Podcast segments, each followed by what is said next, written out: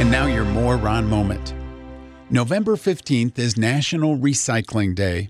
According to National Geographic, Americans send 64 tons of waste to landfills during their lifetime. That's 246 million tons of waste each year. National Recycling Day aims to encourage Americans to purchase recycled products, reduce what new products you buy, and recycle more.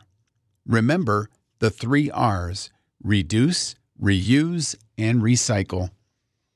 And that's your More Ron moment.